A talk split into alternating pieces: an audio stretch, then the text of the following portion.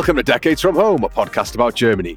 I'm Nic Houghton of 40%German.com, and as always, I'm joined by our newly minted monarchy expert, co host Dili Algemer, and our stalwart and seemingly incredibly well fed producer, Simon Josie, to discuss the weird and wonderful side of living in Germany. Happy New Year to all the listeners, and of course, Happy New Year to you, Dili, and to you, Simon. Happy New Year! Happy, Happy New Year. New Year. Better get a bucket. Why? Why we get? Are you? Uh, are you going to go to the vomitorium? Have you been eating too much? Is That, what would be it is? handy at the moment.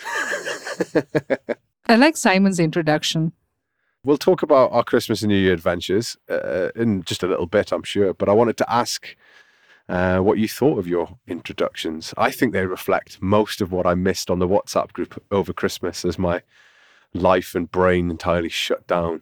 Uh, we'll start with you, Dili. You got a new book, didn't you? Posted it on the WhatsApp group, a lovely new book. And apparently, you're learning about the history of the British monarchy, which I guess must be a New Year's resolution, or as I firmly suspect, I've just been uh, an excellent influence over you from the last year. So, Dili, you got a book called, was it The History of the Kings and Queens of Great Britain or something like that? It's called Nic, The Lives of the Kings and Queens of England, edited by Antonia Fraser. And I bought Only it for England. only England, yes. does it does it stop does it stop with James the First then? Uh, that's a that's a funny remark. It stops with the life of Queen Elizabeth, and it Ah, cost me twelve fifty euros. Ooh. And uh, the main reason for buying this is the hope that I mean, it looks like a very fancy book, and I'm hoping that it will go up in price in 20 years, and I can sell it for more on eBay. Who's the author? Antonia Fraser. Antonia Fraser. Uh, I can't say it's a name I know well from studying history, hmm but that doesn't mean that Miss Antonia Fraser isn't a. Uh, I mean, all I'm getting is, uh, she's hit. She's a British author of history, novels, biographies, and detective fiction. hmm Oh wow, she's the she's the widow of uh, of Harold Pinter. Okay, Holy fuck! that's not really? that's not bad. Yeah, not bad. um, if you don't know who uh, Harold Pinter is, dear listener, he was uh, a Nobel laureate of in literature uh, in 2005, I think. Uh, yeah, very famous. Um, Uh, yeah. I think he's playwright mostly. Playwright, yeah. Well, you've chosen you've chosen a good one. I think you've chosen chosen a good. One. So, what? Tell us some interesting facts you've learned about the kings and queens of England. Would you, though, before that, like to tell us, Nic, why you missed most of the WhatsApp chat? I know. We'll get to me in a minute. The listeners will wait on bated breath for my Christmas trip to Britain download that I'm gonna gonna offer up later in the show. But hey, let's not focus on me. It's it's not about me, is it? It's about you, Dili. So, Is Dili, it? tell Is it, Nic? Is it about me? Nic, Well, it is when I decide. When it it is when I decided it's. I I will get back to this book during our podcast sessions. I thought that I could ask you a question and you know share some trivia because you refuse to talk about fruit and I think kings and queens of England can replace fruit. Uh, you, you're going to have to work very hard to weave in the kings and queens of England into uh, a podcast about Germany. But I look forward to seeing how you do that. Uh, it's going to be impressive. Talking about Germany, this was part of my Christmas. My boyfriend said he, uh, we were in the Netherlands. My boyfriend said he would take me to a secondhand bookshop. And I wanted to go to a secondhand bookshop to see if I could buy my childhood books that I had to part with in Sri Lanka. And I had I had a huge library, and I want to like recreate it uh, now, along with new books. What he took me to was not a secondhand bookshop as you and I would know it. It was a vintage bookshop. It played fancy music, and it has a kind of like salespeople who don't care about you. They smile if they see you, but that's it.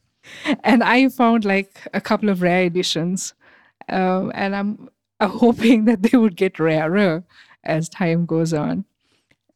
Yeah, the, the, the bookshop thing's a funny one. We, uh, the only chance I got to go into to the centre of Newcastle was, I think, the day after Boxing Day, so 27th. And we went, and we met my niece and my nephews in Mhm. uh, Waterstones, which is a famous chain of bookstores in the in the UK, and it's uh, it's funny how you gauge time in uh, uh, spent away from a country by Mhm. like how things change, and obviously Mhm. things are going to change, and once you get over that, you can sort of track it and see kind of little developments. But it used to be a great bookshop. It's not. It's a great location, not so much a great bookshop, but I think that's rather to do with the contents. And we were walking around the sort of main floor, which had a lot of uh, had a lot of like the more popular books. And um, all I'll say about to Britain is like, how many fucking biographies of Churchill do you need? Like, how many? How Mhm. many is enough? At what point is it enough biographies? How like he's written an autobiography of his war years, his war diaries, or he wrote an autobiography. Of course that's, he did. That's that.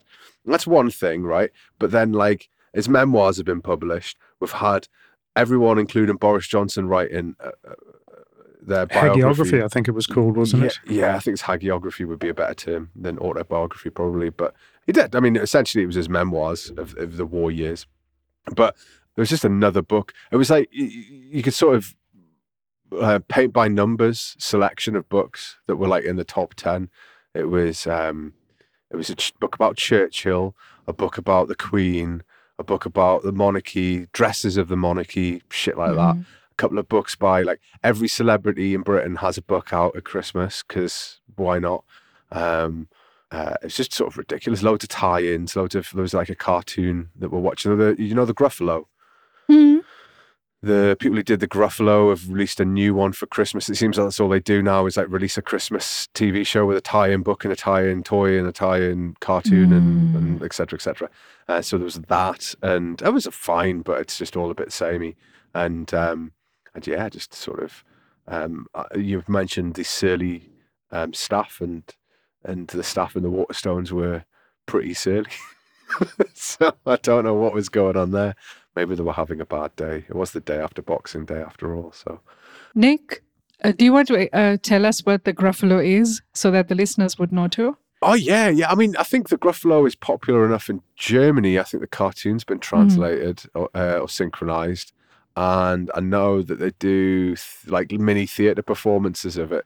But the Gruffalo itself, I think it was the first or second book by um it was uh, I think it's Julia David Julia Julia Donaldson sorry and the the illustrators um Axel Scheffler and uh it's it's a kid's book it's a kid's book that's like in rhyme all the books they do are in rhyme so they're quite nice to read Mhm. and it's essentially about a mouse who is trying not to be eaten and tells everyone that she's going to meet a gruffalo and she describes this terrible monster and then lo and behold the monster appears. But i'll not Hmm. spoil it for you because it's well worth a read.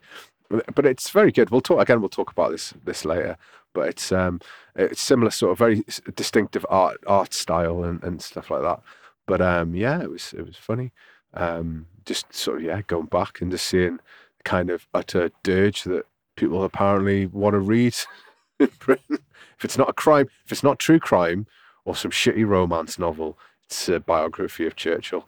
It's the, the British readership to a whole, I think. More power to them, I guess. Anyway, less about that and more about our very full, I think, producer, uh, Sir Simon. Um, from the looks of the pictures you sent on the WhatsApp, some lovely, delightful tracking of your Christmas dinner being prepared. Your wife must have been blazing through the TikTok recipes uh, throughout the week. Uh, yeah, tell us about the feast, man. You you had some. Tell us tell us about how it all came together. You had this big, big dinner um, from start to finish. Well, yeah, I mean, the the interesting thing was, well, I guess I shouldn't say that because no one else may find it interesting, but the turns out we had a minor disaster or potentially a minor disaster on Christmas Day when it turns out that the shoulder of lamb was it a leg of lamb? I think it was a shoulder of lamb Mhm. couldn't fit in the slow cooker. And so my Mm. wife is, you know, this was a real challenge for her logistically and everything because it meant that she had to to go to plan B, which meant putting the or slow cooking the the lamb in the oven, Mm. which obviously had a cascading impact on other plans for the day and, and cooking other things. In the end, uh, it, it was a happy ending, you'll be pleased to know. And we didn't starve, though I don't think there was any fear of that. But um, we we probably had the best roast potatoes I've ever seen. I remember walking into the kitchen because I tried to stay away. I walked into the kitchen and I could see the potatoes had just been taken out of the oven, and there was so much um, sort of they were almost being half deep fried. there was so much sort of oil or butter or Mm. fat or whatever it was that they were cooking in. And so these potatoes, and they were extra dick, extra, you know, extra dick potatoes from the from the supermarket. Um, which those who don't speak German, that means extra thick. And I don't know why they call them extra thick potatoes, but they were extra thick. But they were just, oh, they were just amazing. I can still, I can still see them in my mind, what they look like and what they taste like. They were just just amazing. But then we also had um, Brussels sprouts, of course, which are always popular. Um, And the lamb was was amazing and it lasted for about four days. And I've never eaten so much, and I still feel totally gross. I was going to start like this full on, you know, no alcohol, no eating of bad things from the 1st of January, but there's just so much food still in the house that, that it's been delayed a few days as I rapidly work my way through everything that will worsen my, my, my situation, which is which is a pretty severe situation at the moment, I have to say. I've never been so heavy. It's kind of funny how uh, how a the roast potatoes become like a very big topic of conversation. Mm. Well, I, I think particularly for the for the for the British because you seem to be quite obsessed with this, and and I've never been quite so obsessed with them before. But I think maybe I've I've seen, I've turned a new page, and I can see that yeah, actually, I mean these were like cooked, double cooked, and all that kind of mm. thing. You know, they were boiled the night before and then mm. left to And to settle and settle, and yeah, Yeah. it was, and I was like, yeah, that actually was that really. It was worth that effort because they were amazing. Hmm. Mm. Yeah, I saw the potatoes in Simon's picture and, and I immediately knew that they were very good potatoes. And I said that, didn't I, Simon? Now, and, and you have to remember also, there's a potential limitation here is that my wife's a sort of vegan slash vegetarian, and so the potatoes were not cooked in duck fat, which I believe is Hmm. is sort of the trendy thing to do. G- goose fat, I think, is the truth. Oh, is it goose fat? Is it? Sorry. Um, so they didn't they didn't have that going for them, but they were still just amazing, Yeah. absolutely amazing. I think, yeah, I mean, it's it's it's temperature of oil and how long you cook them for and what you do to them beforehand. There's loads of little things. And the surface and roughing it up so that the oil catches on. Exactly. Yeah, yeah, yeah. yeah. Yeah. I, I- so it's to the point now where I think I watched an American food YouTuber talking about roast potatoes. Didn't call them roast potatoes. He's like, yeah, these fried potatoes are amazing, and it was basically roasting them. Hmm. And uh, and he was like, oh, you need to fluff them up uh, in in the middle. And I was just like, well, everyone knows that. Mm. Don't don't tell me how to. I know how to do that. Everyone knows how to. So yeah, um, you were sort of. It's it's it's definitely the the Brussels sprouts and roast Mm. potatoes are probably the two most talked about side dishes when it comes to a Christmas dinner for sure. What did you have, Nic? I mean, you were in the, the home of all these traditional, being in the UK for Christmas. Yeah, uh, I suppose. I mean, do we just do we just roll it out? Do I just go into? I was. I Well, was I, sort of- well, I was just talking about food. I didn't want you to. I mean, I'm going to switch off when you get started on your whole holiday trip. Just, I got things to do, right? oh yeah, I could see he's got notes to take. Um, yeah, I mean, we're best split splitting up, or else it just becomes another another Nic monologue. Um, Yep. I don't know how the listener loves those. Uh, and this is not going to be about politics. Um, yeah. So we had beef Wellington, and my brother, my brother cooked it, and my brother's a really good chef, and he's very precise. He's very, for want of a better word, German. Um, very serious about cooking. He has no hobbies other than like extreme running. So he doesn't spend a lot of money. He doesn't drink. He doesn't smoke. Doesn't do any any kinds of nefarious drugs or anything like that. He doesn't have any kind of outlet. Doesn't buy video games, that kind of stuff. Um, so he spent a lot of money kind of buying good cooking utensils, and it Mm. shows because he just had everything you needed. And uh, he put uh, him and his partner put on this amazing uh, Christmas dinner of beef Wellington and yeah, all the things you'd expect. There was Brussels sprouts, roast potatoes, pigs and blankets, bacon wrapped sausages. For those who do not know, I think it is not something like uh, Schwein and Schlafrock or something like that. Something like that.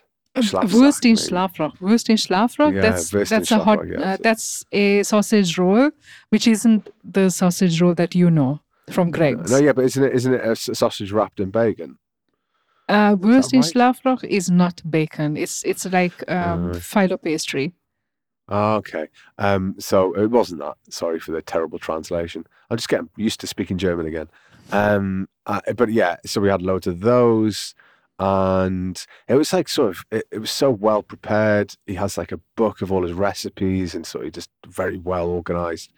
Him and his partner, and uh, yeah, it was really nice. I didn't get to spend a lot of time eating, sadly, because of small children, which we'll get to. But yeah, it was it was it was full on. Probably too much because we ended up taking half a beef Wellington back to our Airbnb, so probably too much. But um, I don't know. I don't know how I feel about beef Wellington as a Christmas dinner. Ham would be nice. I would have thought ham, goose, anything but turkey. Mm. I'd go for a roast beef if there's an option. But it was nice. It was nice enough.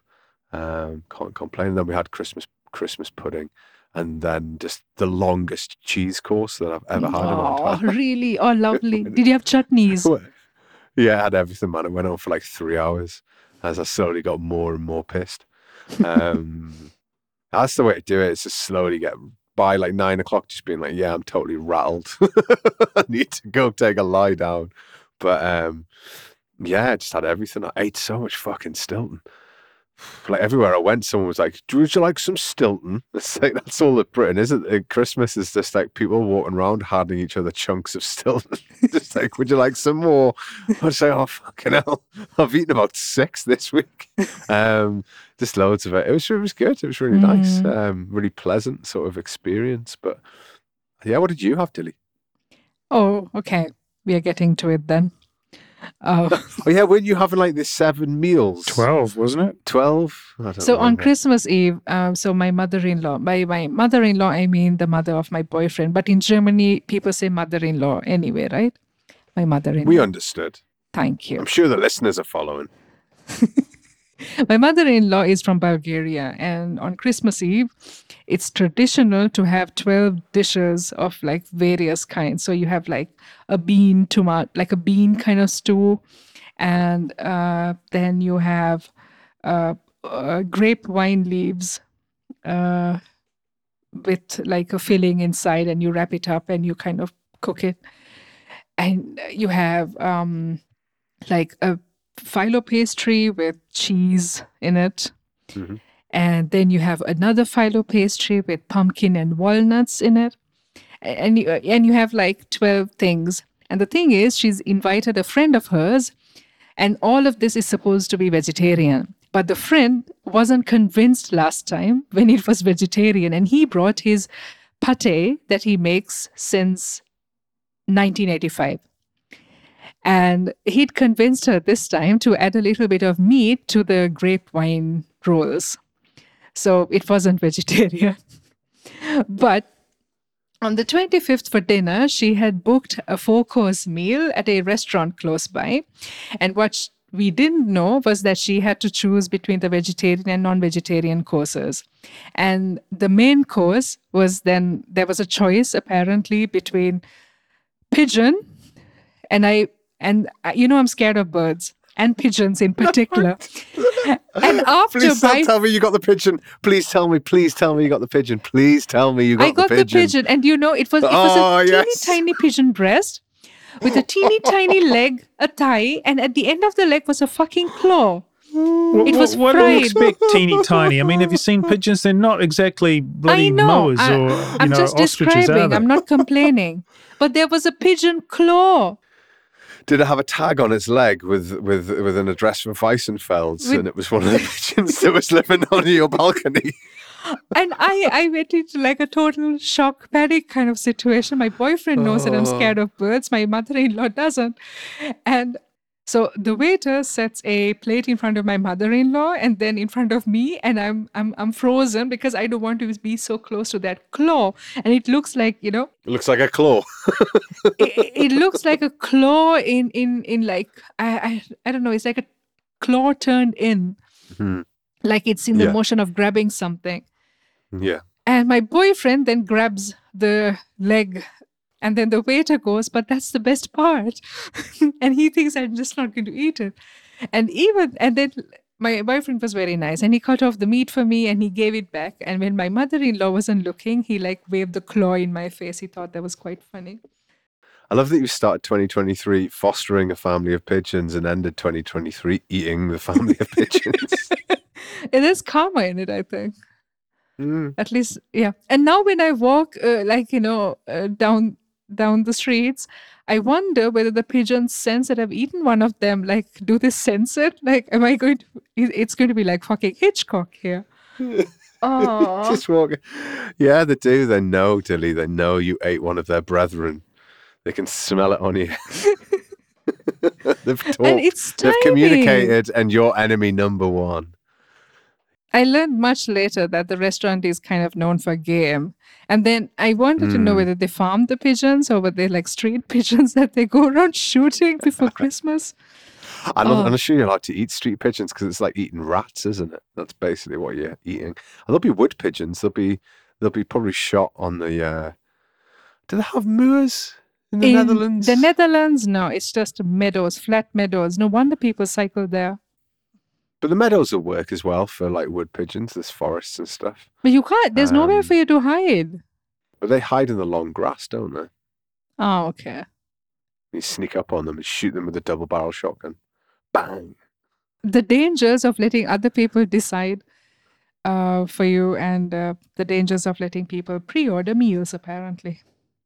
Yeah, I guess I guess the the dangers of of of eating in hotels at Christmas.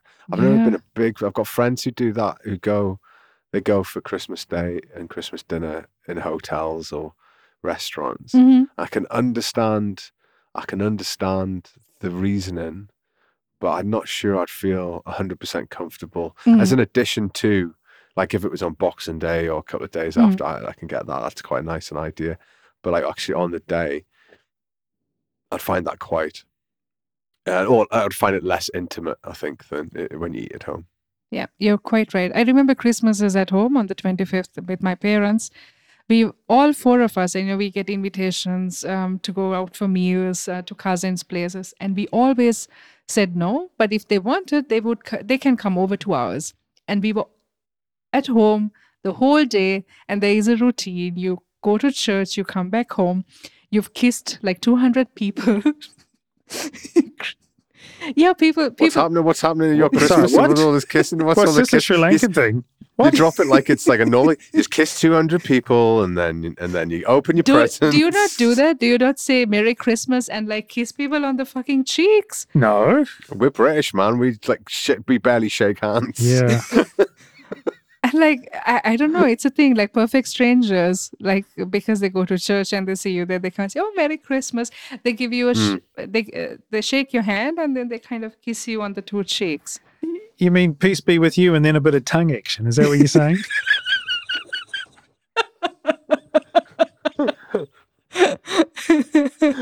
And lo, Jesus said, "Snog thy neighbor."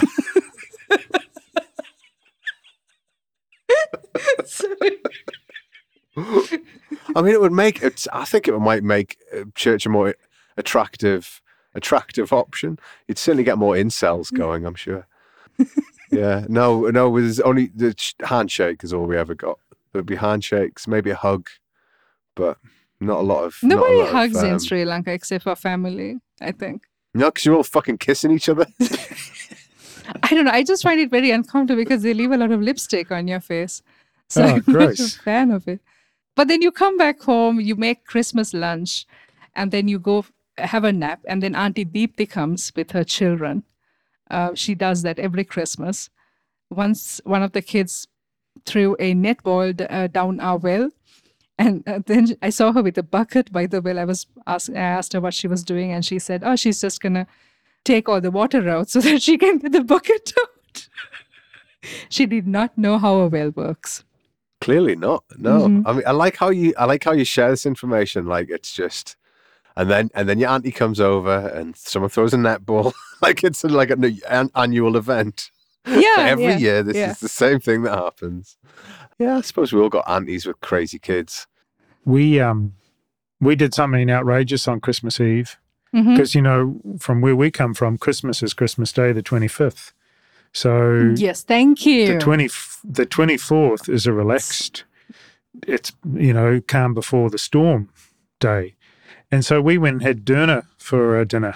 Mm, We just walked down the road, and and that's what that's what our we decided this will be our new Christmas Eve tradition. Mhm. So I there was no one on the streets. It was so quiet. Mm. It was really cool. Yeah, I think I like that's what I like about Christmas Eve. It's the liminal spaces, right, and the anticipation that I love about Christmas the most. Mm. And I love how I love the walking around in the streets at Christmas or driving around the streets at Christmas because Mm. it is just weird when there's no one around and it's Mhm. totally dead and it feels different. There's a different vibe in the air. Yeah. Um, and it sounds that's totally meant. I think that's Yeah. a great tradition. The anticipation of Christmas is is a thing. Um, It's almost better than Christmas. it is so Mm, much better than so. Christmas. It is true. Mm. I, I agree with you. I remember um, listening to a song, uh, listening to Christmas songs on the way to work uh, during the run up to Christmas. And one was um, I'll Be Home for Christmas. And I Mhm, mhm. literally teared up. It could have also been the minus degree weather, though. I literally, though, teared up because I realized that I was actually going home to my boyfriend's place for Christmas. And Mm. we have a thing where we share each other's homes. So my home is Mm. his home, and then his home is my home. So I'm actually going home for Christmas. And, you know, we put all our presents in the back of the car, Mm-hmm. and like, you know, we drove for six and a half hours, and it, it felt very cozy. Yeah, I used to for a long time because I had that whole. I still do have that thing about where I choose to call home. I don't like talking about going home. I'm going home Mm, when I talk about going back to Britain. mm, But it's still that vibe. It still rings true. mm. You're going back to the familiar more than Mhm. anything. Um, but yeah, I like that. Like the packing all the presents up and sort Mm. of going on a bit of a weird journey, and that's a that's been a big part of Christmas for for me Yeah. for a long time. So totally, I can understand the emotion it it certainly creates. The anticipation for Christmas is a little bit like our anticipation for Nic's story of going back to the UK, which uh, he's been waiting to tell us for half an hour. So I, I guess we've okay. We've waffled Nic. probably enough, and we've probably heard enough of Dili Why and enough why- of me, and maybe we'll give over to Nic. And I, I don't know, Dili, have you got something else to do as we let Nic rant on for a half an hour? Oh, geez, man, you make it sound so negative. Um, why don't we Why don't we take a, a quick Where's break and we'll come back after My Swiffer after a musical? yeah. If to, uh, you can find your Swiffer and uh, S- Simon can get his VR headset on or whatever it is he's going to do.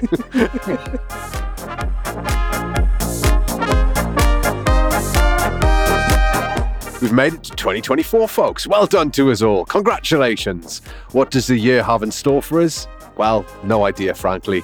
I'm still in holiday mode, and after a week of not thinking about podcasting or researching some infuriating political news story, I'm desperately clutching at the straws till the bitter end, or until I have to go back to the office tomorrow.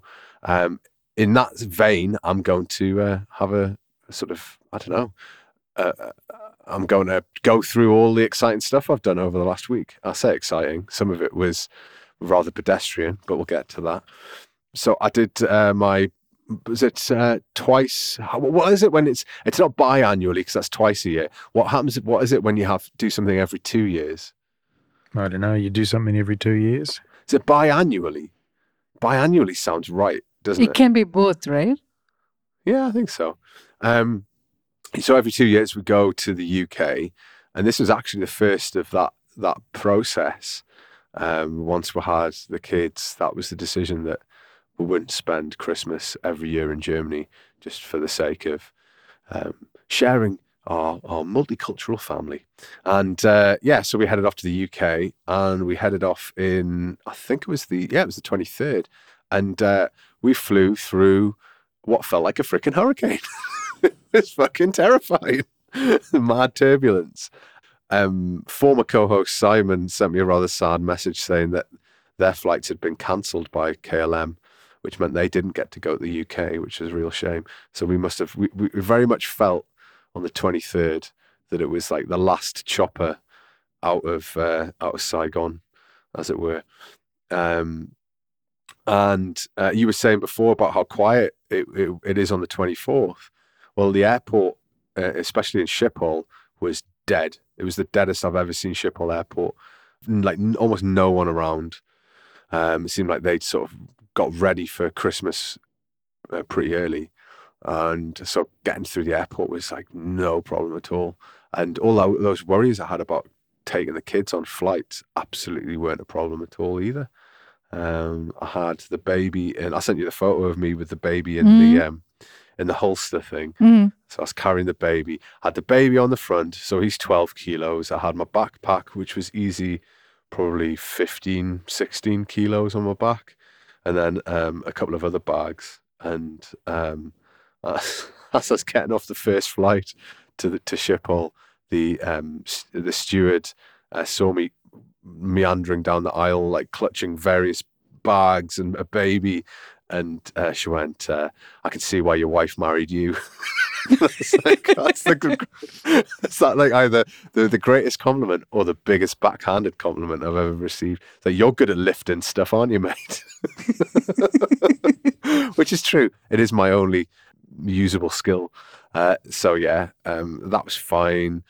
And yeah, it was just it was it was pretty pretty straightforward. We did didn't get to the UK until sort of 11, 11 o'clock. So the kids were totally wrecked, uh, which is probably good. Meant they slept. I did see a weird thing at passport control though. Ooh, tell me. Newcastle Airport's really small. It's not super Hmm. tiny, but small enough. And the passport control is is is very Brexity.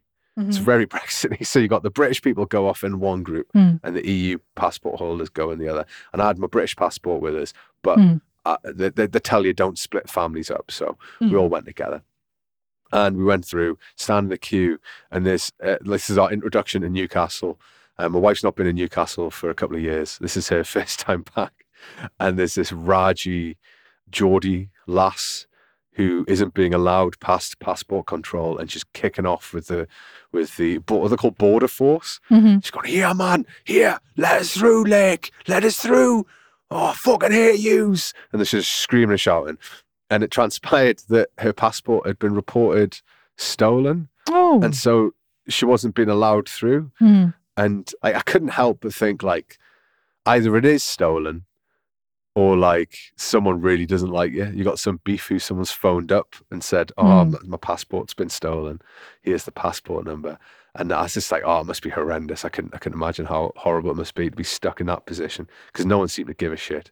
Um, I think she might have been a bit drunk as well, so the border force people weren't particularly inclined to help her out. Mhm. So that was that was proper weird. And then uh, and then away away we went. It was it was it was pretty good. But I was dead happy. I didn't have to shout at anyone. Everyone seemed really sort of chilled out and Hmm. and kind of ready for Christmas. Everyone was kind of laughing because the babies are cute and the, my daughter's dead cute, so they were like just loving it. It was really nice. Do you normally have to shout at people? Am I missing something here? I mean, you're traveling from one country to another. Does that normally entail shouting at people by default? My fear was that the babies would start. My baby would start crying, and they cry uncontrollably, and it would be something like their ears popping, and someone would get irate, and I'd end up telling them in no uncertain terms where to go. Um, Hmm. That was my concern, but actually, I didn't have anything to really worry about. Everyone seemed pretty, pretty chipper, so uh, it wasn't a biggie. And it was nice. It was just felt like a nice. There was a nice sort of Christmassy vibe to the whole experience. I mean, bear in mind, fucking airports are the worst places to be at the best of times. It wasn't the worst experience. I did pay four pounds for a sausage roll out of just sheer desperation. So I wasn't particularly happy with that. Where was this, Nic?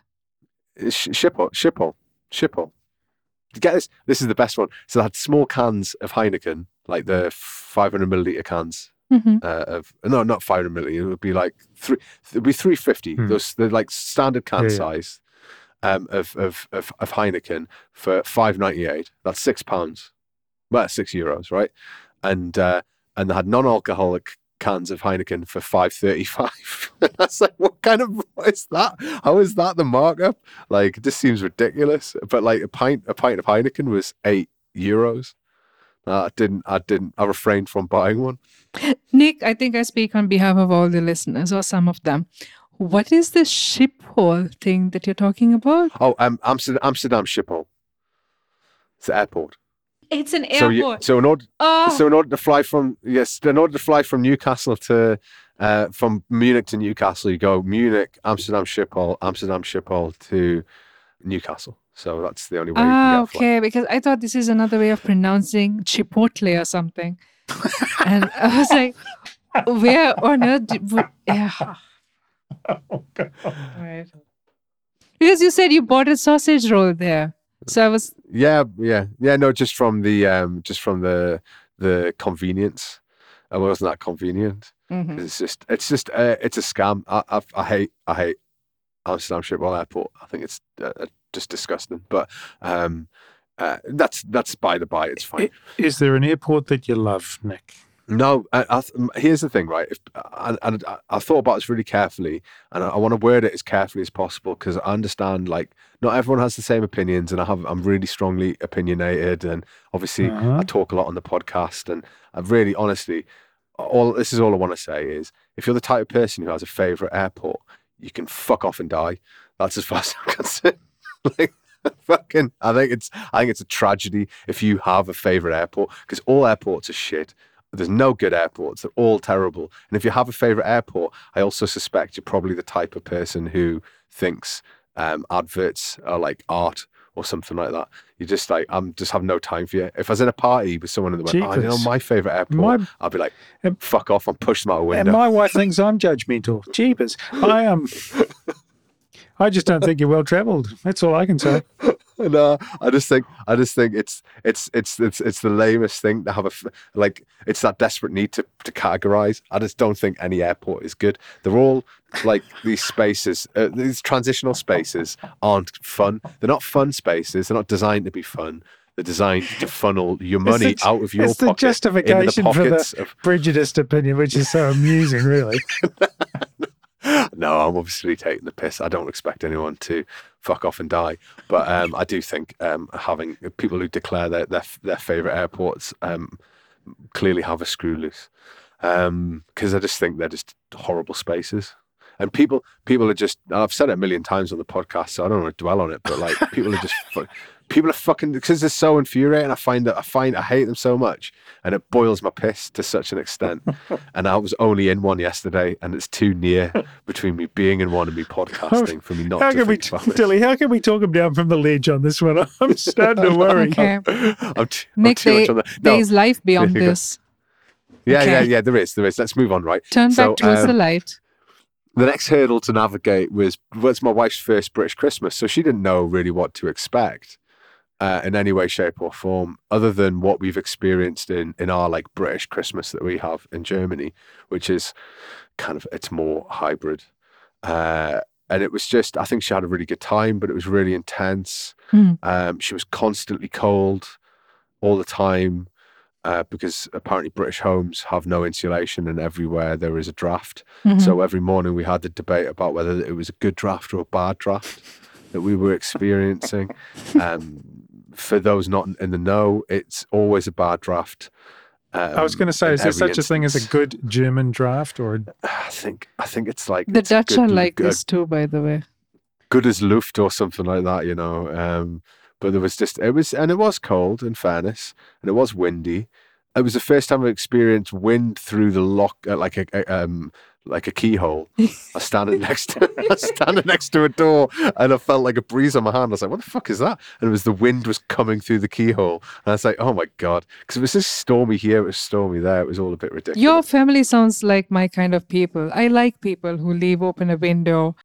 No, I think it's just uh, British homes um, not well insulated at the best of times. I think my my brother and his partner have quite a big house, and there's lots of drafts to be had. Uh, I think is part of the problem too. And uh, but yeah, so my wife was constantly cold, Hmm. um, which was not not great and would have ramifications later in the holiday. Mhm. Yeah, that's what you call a cliffhanger there. Listeners, take dramatic note. Um, yeah, so um, Christmas itself was just a, it was exactly what Christmas in Britain is always like. It's just, it starts and then it's over. It's just a blaze of colour and crackers and booze. But the introduction of small children did impact things slightly. And it meant I spent a lot of time walking my uh, son up and down the streets of uh, the, the alleyways of Newcastle trying to get him to go to sleep or at least just stop crying. Um, one other thing that happened that wasn't particularly great was when we arrived on the 23rd, my daughter wasn't quite 100%, and then she definitely wasn't 100% the day after. Mhm. And then she had a rash on her body, Oh. and she had the, yeah, and we got very concerned, which meant we had an 8 a.m. visit to a NHS clinic on Christmas Day. oh. Um, and she had scarlet fever again. But it was lovely. I mean, it was it was weird, right? Because one of the, one of the kids is sick. Family sort of binds together. Someone went and found out where the nearest NHS clinic was Mm. that would be open, and and then my brother warmed up the car, and we wrapped up the, wrapped up my daughter and took her to the, the the clinic. The and, and it was all yeah and it was a big team effort she was lovely honestly man I, like christmas was just me trying not to cry and failing almost for the entire time and i'll give you just a couple examples the um we got to the to the clinic it's Mm. basically like a, a prefab building. It's not really it's just designed for uh, non-emergency cases and exactly the kind of case that we had. There was only one p- person in there with a cough. Mm. everyone's wearing christmas hats. They're really pleasant. And it was it was a real decidedly different vibe from and I've got a better sense of German healthcare in comparison to the NHS. The difference is definitely bedside manner, and it's Mm. not anything about professionalism or quality or any of that. It's about just the way we're welcomed. Mhm. The, the reception was just really nice, Aw. appreciated that we're like we've got a kid with us, and it's they're sick and we're obviously worried, Mhm. and and they were just they were just lovely. And then the nurse practitioner was lovely, dead helpful, made my daughter feel really safe and secure. And she was like laughing. And then we saw the doctor, and he was just really just on the ball, cracking jokes. Just they were just great. All of them were great. But There's a bit where she turned, she she was she went, Daddy, Daddy, Daddy, and I was like, What? And she went, I love you. And I was just like, Are you gonna make me cry in front of a doctor? you can't do this to me. Um, but I didn't. I held it together and cried later. Um, and then it was just like it was just beautiful. It was lovely. I've, never had that vibe with like two kids. Yeah. You know, like at a Christmas thing, and and my niece made this really elaborate effort to give my my daughter a doll, Aw. and it was she had like wrapped all the clothes, and she gave us all the clothes, and we had to pretend that the clothes were too small for us, and that she'd made a mistake. And then she gave my daughter this doll, and it was a note about how, oh, it's God, it's going to make me tear up again. Um, it was a note, it was like, even though you're really far away, if you give this doll a hug, the people you're thinking about will like feel like they're loved. And it was just all really Nic, I'm just super, su- it was super sweet. And literally, I just broke down. I just totally just like, I was tired and drunk. It was beautiful. And I just like, yeah, just just a really beautiful moment. There's loads of just little things like that all the way through, especially with my, me and my daughter got to spend loads of time together Mm. As it transpired, everybody else got sick. so my son was the next next to visit the clinic two days after Christmas Mm. and he had what did he have? I just had like a, a fever, but it Mm. ran up to 40 and we got a bit concerned, so we took him to the clinic. Mm. It turned out just needed some Calpol, which Mhm. is the like baby paracetamol, Mm. and uh, eventually he felt better. And then, of course, my wife got sick, Mm. which ch- changed things dramatically. So we, we, we all everyone was basically sick except me. I had like the snuffles, but I was I couldn't be sick. I had to hold it all together. And um and yeah, so uh yeah, it's just not it's not a great way to spend your festive period when when everyone's sick. The weather was shit. And no one couldn't really go anywhere. We couldn't really do anything. It was either too rainy, too windy, Mm. or everyone was ill. But it did mean that me and my daughter got to spend a large chunk of time Mm. together. One of one thing of which, and it might be the most proud I've ever been of my daughter, was we walked to. We were so close to the coast. It took us like twenty minutes to walk to the coast, dead easy. And I, Oh, I know my daughter doesn't like. I didn't. I know she doesn't like walking, so I was Mhm. like, right, it's rainy, it's not nice. I'll I'll buy you a hot chocolate Oh. When we get to the coffee shop. And so she was totally inspired by that and was dead dead happy. She wanted to go on the beach, but we couldn't. She couldn't understand why everyone else was allowed on the beach, but we weren't. I didn't have the heart to tell her that I'd worn the wrong shoes. Um, so I couldn't because I was wearing pink Nikes and they aren't going on a beach anytime soon. Um, you didn't want to soil your pink Nikes, right? I did not. I did not. But it's all right. She's easily pleased because we got the metro, the the sort of um, train link, and she just like she just loved being on that. Usually in one stop, she was just like, "This is great." got hot chocolate. She had this really good time. But as we were walking to the metro, she went, "Dad, Dad," and I was like, "What is it?" And she's like, "Can uh, can we have a sausage roll?" Oh. And I was like, uh, yeah, of course, no problem, no problem. You're clearly my daughter. Um, and we got sausage rolls, and she was like, "These are great. These are the best. I love sausage rolls." And she was like going, like running down the street, going, "Yippee, sausage rolls!" Like some kind of Peppa caricature. it was ridiculous. It was so funny. And then we did it. Basically, did that again the next day, the next two days. Really, we just walked down to the coast. Um, she had fish and chips. she loved It may that. sound sweet to you, but it, to me, it's just like she is totally wrapping you around her little finger. I mean, it's so Uh, obvious. totally. This is this Kate. Totally. You're hopeless. It's it's. There's nothing that can be done now. You're never going to be able to say no to her, are you? Uh, like, so, well, no, first and foremost, probably not. I mean, I'm, I'm still like the disciplinarian. I'm still the one who's like, Prove it to me. I mean, I can't unless I video you, me shouting at her. So you're just going to get us You don't need a to shout collection to of videos of me just- shouting at her for being a complete No. arse, but because she is frequently an arse. Our plans for New Year's Eve had to be curtailed because my wife was sick, and I went to my sisters and her partners for like some dinner. My niece was there, uh, my daughter, and my, my sister and, and her partner, and that Mhm. was everybody. And it was lovely. We had something to eat, and we came back at ten, and then it was just me and my daughter. and We stayed up till twelve together. And she was desperate to see some fireworks because last year she was here Mhm, and obviously in, in Germany with fireworks, it's utter chaos. mhm. And so she'd seen a fire engine and fireworks. And she was kind of, I guess, expecting the same thing in Britain, which you just don't have. There's fewer people just randomly letting rip with a load of fireworks in the middle of the street. So she didn't really see any fireworks. And she was disappointed, but she was so stoic about it. Um, and she's like, We can watch the fireworks on TV, Daddy. That'll be okay. And I was like, I was like, yeah, you know, and already single tear going down my face. This is just beautiful. And then she said the cutest thing I think I've ever heard her say, where she went, she was going to bed and she was in bed and I was tucking her in and she went, Daddy, if you see any fireworks or a fire engine, wake me up and we can look them. It's just- Aw. I was and like, we "Ah." can look them.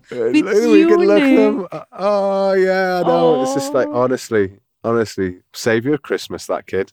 Um, so it's just lovely. It was lovely getting to spend time with her. It was lovely being back in the UK. But I do have a question, I guess, for you both. What do you think's better, coming home from a long trip, or when guests leave after staying for a few days? I'm very opinionated on this. When guests leave after staying for a few days, there's such peacefulness in that, in getting back to your old routine, chucking everything in the washing machine, putting things back where they were. The reclamation of space. Ah, yeah. I'm torn because I I certainly recognize the feeling that one gets in both those situations is is very similar. And I honestly can't say which one I prefer. I, I like I really I, I find it impossible to say which of those ones is a greater feeling, but both of them are pretty fantastic. Do they, are they fantastic for different reasons? No, they're fantastic for the same reason. I'm just like, see you later, bye. Yeah, because the the thing I was thinking was, it's nice to be back. It's nice to be back in the house. It's nice to have all my stuff around us, etc., etc. But I do. I, I mean, I love having people over. But I, I was like, am I a curmudgeon that when people leave, I'm like, oh God, thank God. Like, doesn't matter if I, how much I like them. It's just that I think three days is probably enough. Given the way you ranted about airports, I'm sure you're definitely a curmudgeon. yeah, definitely. That's, I'm easing into my he, curmudgeonliness. he probably like does things to make people leave earlier. I think Nic. no. No, people people just want to stay. They always want to Wh- stay. what happens when you get to be as old as me? I mean, what's your excuse going to be then? I mean, I'll be as old as you. That'll be the excuse, right? um, yeah. Sorry, man. No, it's, I kind of invited it. I'm just like, Shots fired. Yeah. no, I don't, I don't know. I, I think it's I was it was something I was thinking about. It's certainly we stayed in an Airbnb, and that, that's the way to do it in my mind. If you can get a good Airbnb and stay in a city, it's it's a much nicer experience than staying at someone's house because you're in that close proximity. You don't even when it's family, even maybe more so because it's family. You always feel a bit like, well. I, I don't want to put anybody out, or I don't want to sort of disrupt their rhythm and then you finally get your own space and it's like oh I, I can like it feels like a holiday now and so yeah that's one of my wife's additions to the whole holidaying in the uk So, uh, Nic, do I have it right? So, you didn't stay with your family? You stayed at an Airbnb? S- stayed with my brother and his partner for three nights Mm. and then stayed in an airbnb Ah, okay. did they kick Um, you out?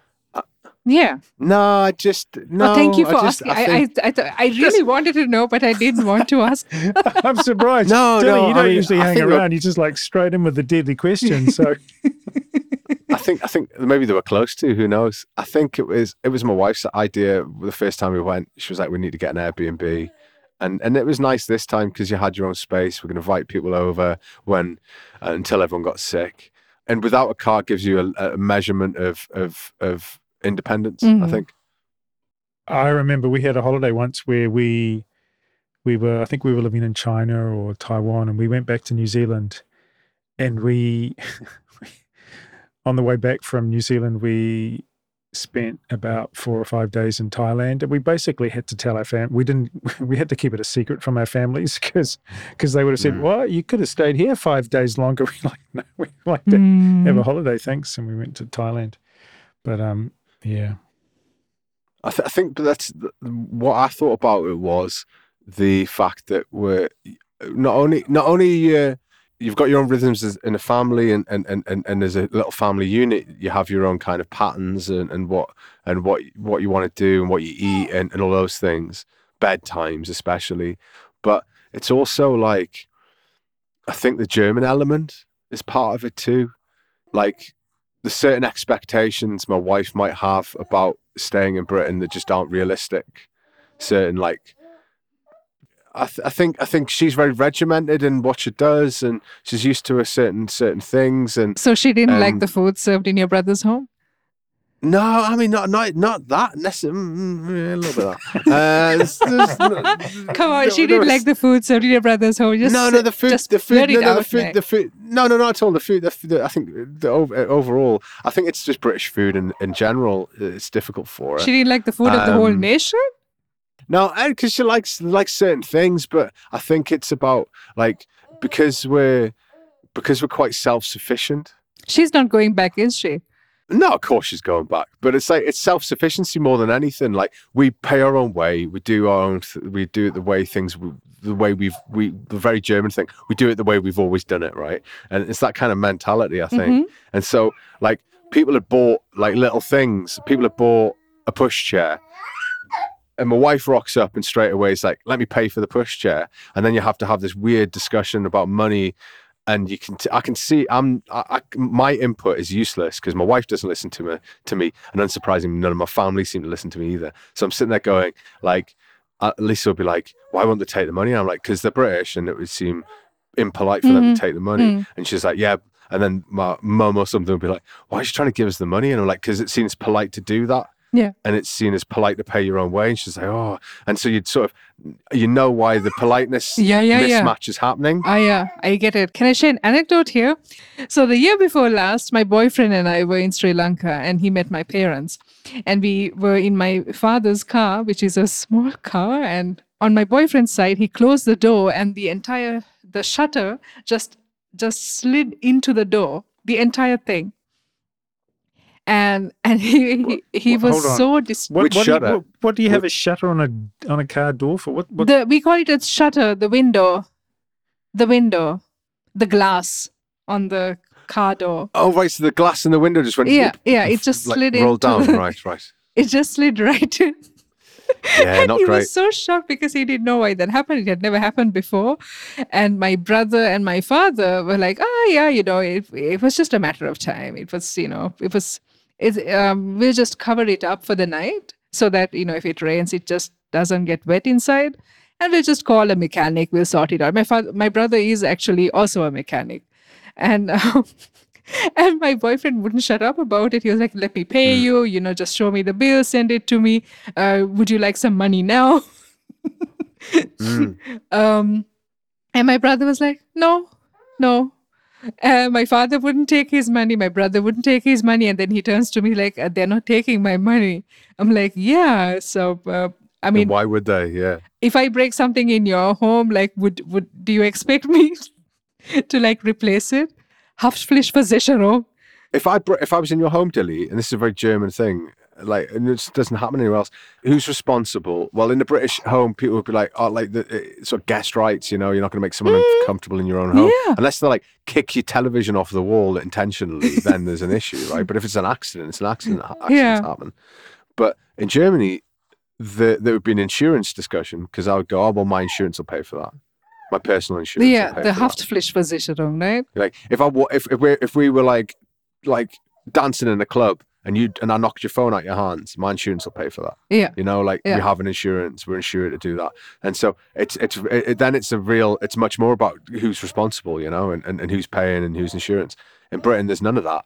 Why would you? Why would you have that debate? I know, like I remember, like recently I bought a Riess cast iron. No, no, sorry, a Riess enamelware. That's an Austrian handmade enamelware company, and I have a beautiful big dish uh, uh, from Riess, and my boyfriend had shipped it. The rascal had shipped it, and, and I was like, okay, that's fine. Like your half-rich physician can pay for it, right? I was joking, but he took me quite seriously, and he was a bit like. You, you want yeah, me to pay for that?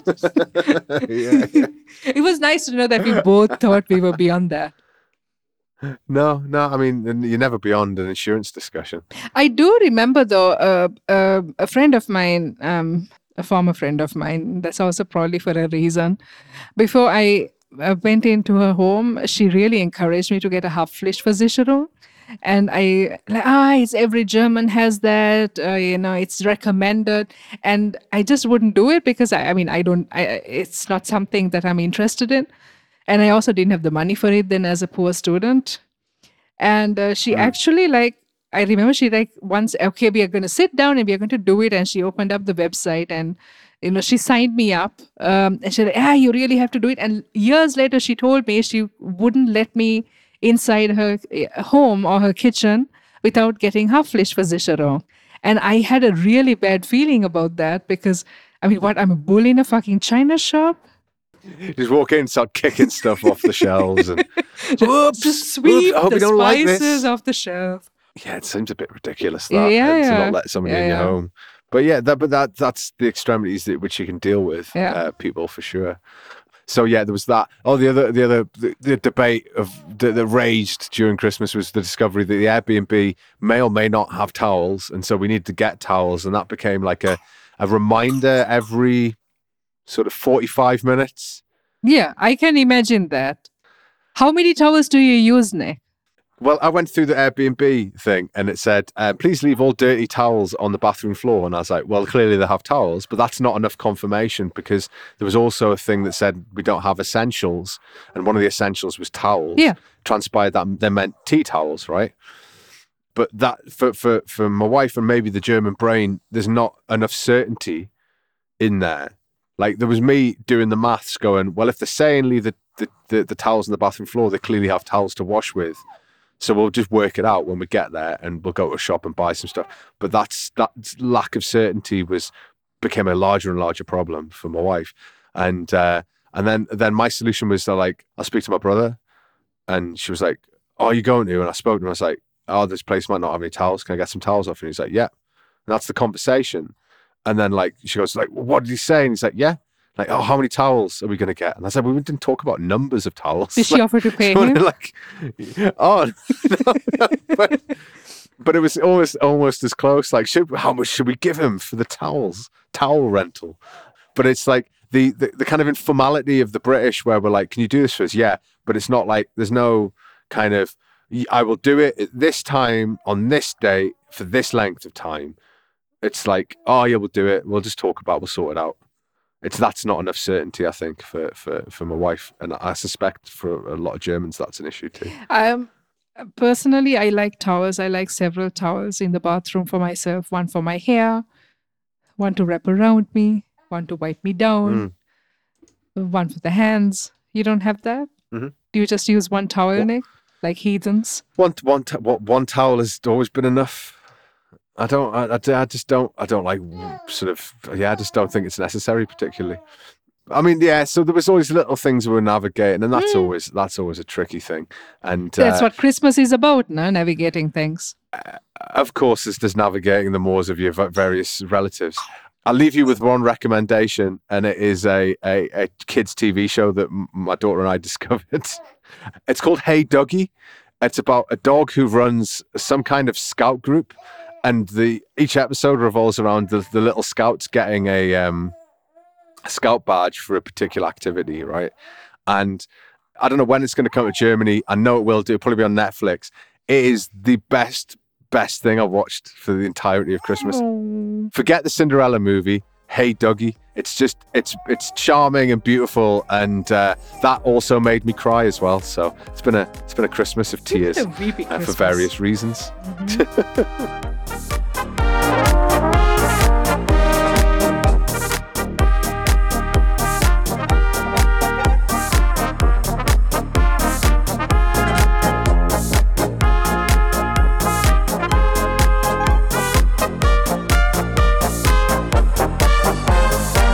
That brings us to the end of the show. We are off to try and make Nic cry.